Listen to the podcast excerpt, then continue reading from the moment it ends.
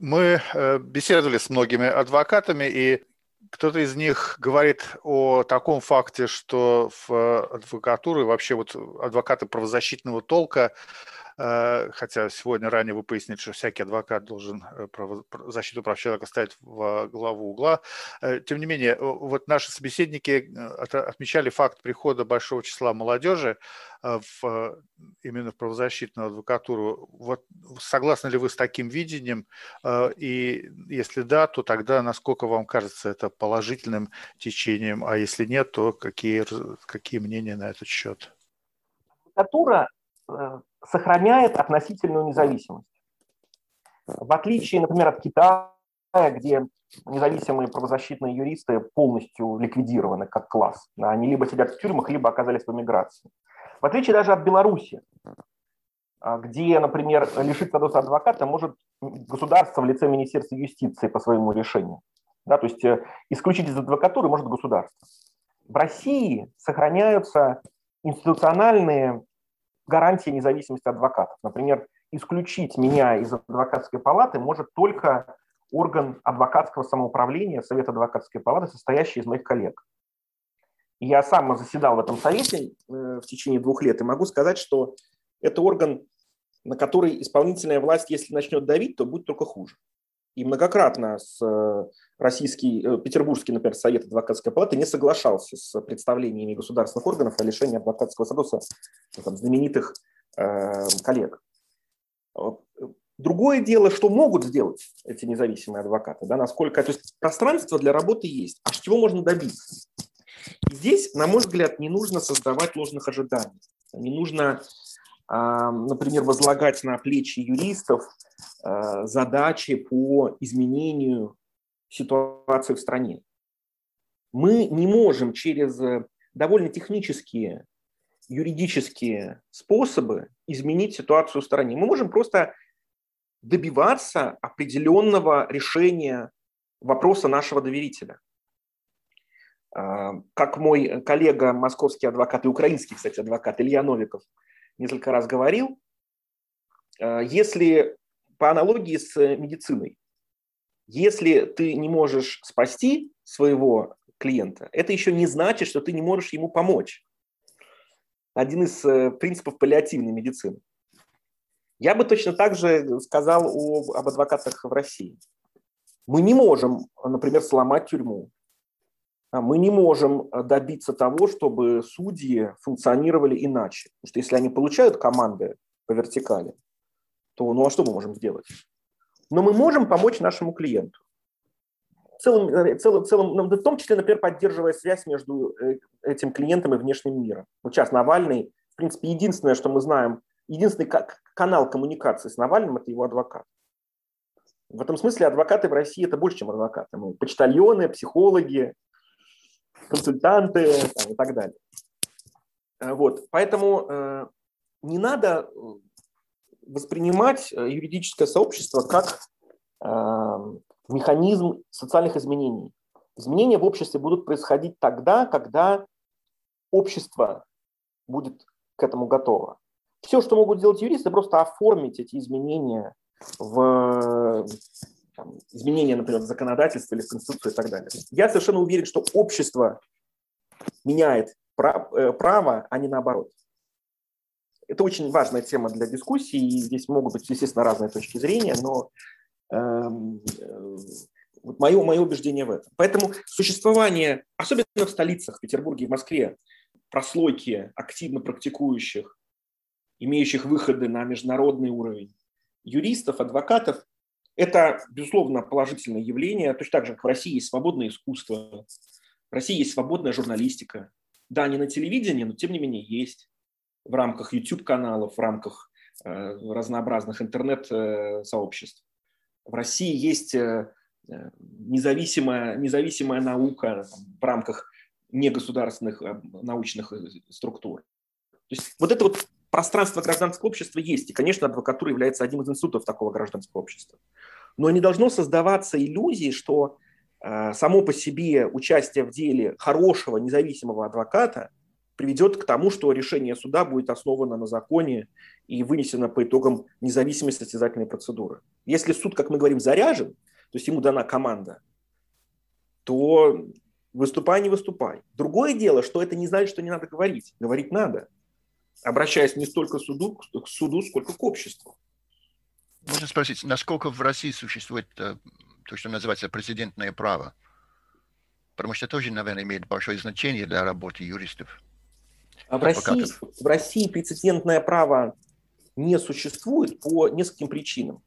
Во-первых, исторически континентальная система, а, российское право все-таки относится к континентальной правосемье, немецкое, французское, нидерландское право, оно основано на логике не прецедентной, а статутной. То есть если какие-то изменения происходят, должно относиться изменения в законодательстве.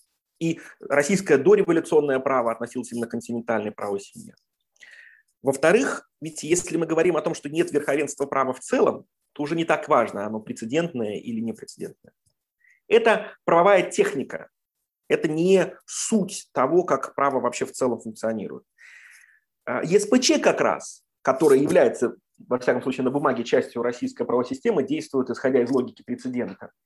И знакомство с решениями ЕСПЧ, конечно, было чрезвычайно важно для российских юристов, потому что позволило им увидеть, как работает прецедентное право но это не перешло в, скажем, в то, как работают российские суды. То есть если вы в районном суде будете говорить о том, что вот, ну, вот, уважаемый суд, вы же в предыдущих решениях сказали так и так, то для районного суда это не будет аргументов. И обычные суды не ссылаются, скажем, на прецедентную практику Верховного суда и, и так далее. В том числе потому, что прецедент, правильно используемый прецедент, это прежде всего средство ограничения произвола. А когда развитие идет в другую сторону, то э, нет смысла властям сохранять прецедент, да, или, или наоборот развивать прецедент. Поэтому э, нет, я бы сказал, что нет. Картина интересная, э, пока большого оптимизма мы не ощущаем, а, но а что в будущем, Сергей? Как вам видится будущее российской правовой системы, прав человека в России? Это отличный вопрос. Я как раз ощущаю оптимизм. Я считаю, что крайне важно для того, чтобы обсуждать будущее, избавиться от фантомов, симулякров, имитаций в настоящем. Да? То есть э, четко понимать, что происходит. Для того, чтобы лечиться, нужно сначала поставить диагноз. И очень часто диагноз – это половина вообще пути. И в моем понимании самое главное, не нужно думать, что какие-то отдельные маленькие фасадные доработки принципиально изменит ситуацию. Сейчас, например, гражданское общество совершенно справедливо ведет кампанию по принятию закона о домашнем насилии. Правильно, правильно поставленная проблема, конечно, существующая в России, но она не будет решена за счет принятия закона. Потому что закон, который даст возможность правоохранительным органам привлекать к ответственности агрессоров, а, не меняет то, как эти правоохранительные органы все равно работают. То есть предоставление дополнительных полномочий этим же самым структурам не решит проблему, может создать массу других новых проблем. Ну, там, под видом домашнего агри... домашней агрессии начнут тех же самых оппозиционеров сажать. Вот. Э, короче говоря, смысл такой. Нужно смотреть на картину максимально широко. Нужно видеть в целом, что происходит с правовой системой. И если на это смотреть так, то становится ясно, что принципиальных изменений без политической реформы не будет. Теперь вопрос, а может ли быть политическая реформа в нынешних политических условиях? Вот может ли этот обнулившийся президент провести настоящие политические преобразования в стране? Я думаю, что вероятность такого сценария стремится к нулю.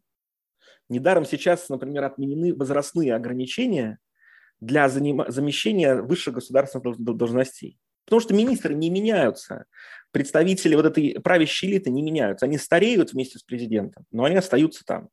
Это такой поздний Брежневский Советский Союз. Вот могли вы, вы представить в 1981 году перестройку? Можно, можно ли было при Брежневе провести перестройку? Ну, ответ понятен. Для того, чтобы, было, для того, чтобы провести перестройку, для начала Брежнев должен, быть, должен был умереть а потом уже все остальное. Естественно, это не сразу произошло. Поэтому это, это, это, это марафон, это не спринт, это марафон. потребуется большое количество времени для того, чтобы проводить политическую реформу. И дальше очень важный вопрос, а в какую сторону она пойдет? Не окажется ли так, что эта реформа пойдет в сторону, например, трампистской, такой квазинационалистической, агрессивной риторики? Может ли в эту сторону пойти? Или в сторону вдруг опять строительства коммунизма со ссылками на Китай? Большой вопрос. И я думаю, что здесь правильно говорить просто о возможных сценариях.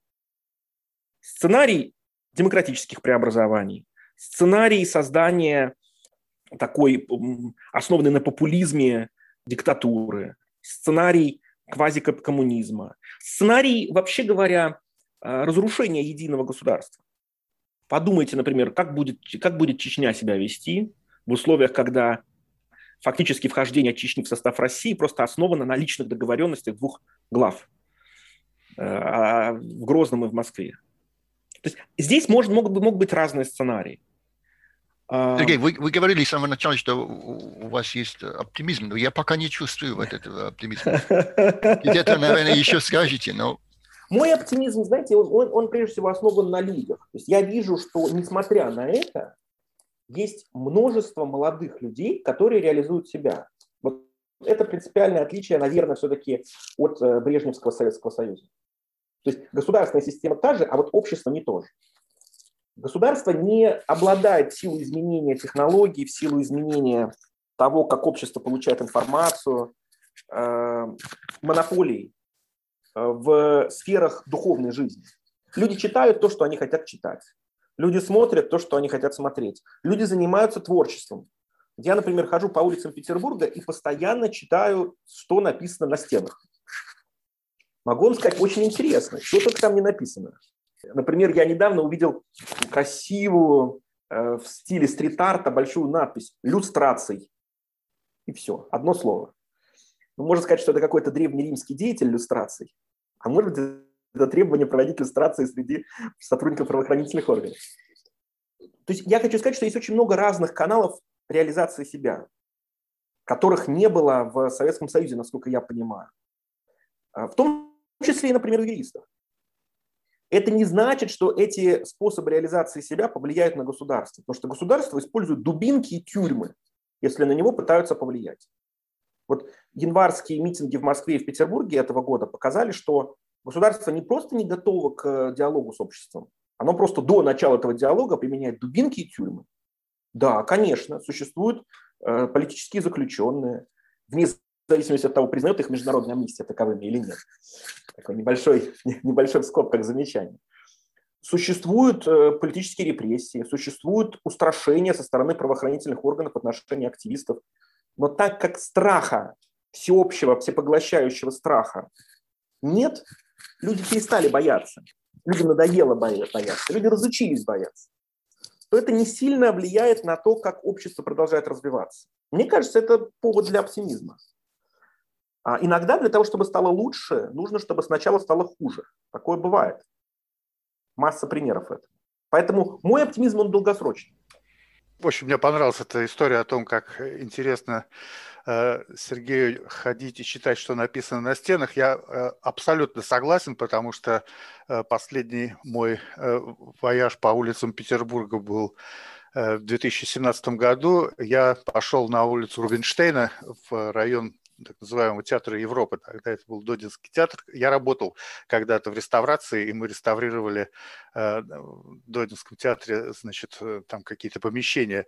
Э, вот, и я обратил внимание, что колоссальное количество вот таких вот граффити на стенах. В частности, была «Свобода не требует согласования». Я даже фотографии какие-то делал. А вторая цитата была э, какой-то сонет Шекспира. Я просто убила проходной двор Рубинштейна 18, который выходил э, на Владимирский проспект. Он был полон каких-то очень глубокомысленных граффити. И действительно, это существенно отличалось от того времени, когда я э, работал в реставрации в 1982 году и дает какие-то надежды на то, что надо все-таки оставаться оптимистом. Я могу другой привести пример, Сергей. Да. Если вы зайдете в книжные магазины, которые есть, э, независимые книжные магазины, которые очень популярны в Петербурге и есть в центре города на многих улицах, вы увидите массу новой литературы, стихов, философии, политических текстов, которые сдаются и, самое главное, покупаются.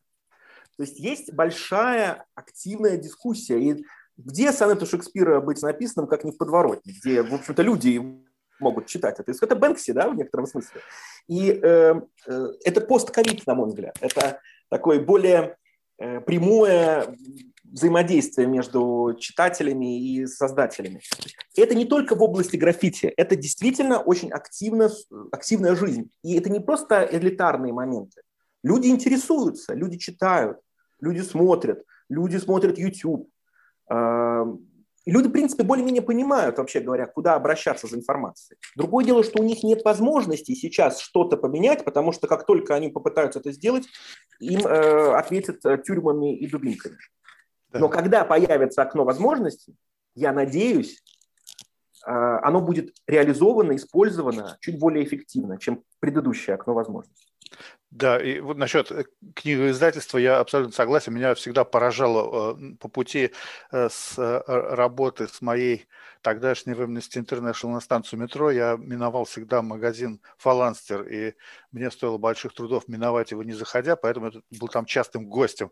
И вот это вот разнообразие книг, которое там разложено на Э, полках, а, оно просто поражало меня, потому что я обожал книжные магазины, не знаю, с малолетства своего, э, и то, что сейчас можно купить, чего себе даже представить было невозможно, и что это продолжается, вот это одна из удивительных черт нашего времени. Я нашел этот сонет Шекспира, который был в подворотне на улице Рубинштейна. «Не знает юность совести упреков» было начертано на стене. Это, это из Шекспира я потом проверял. Да, так что... Э, Замечательно.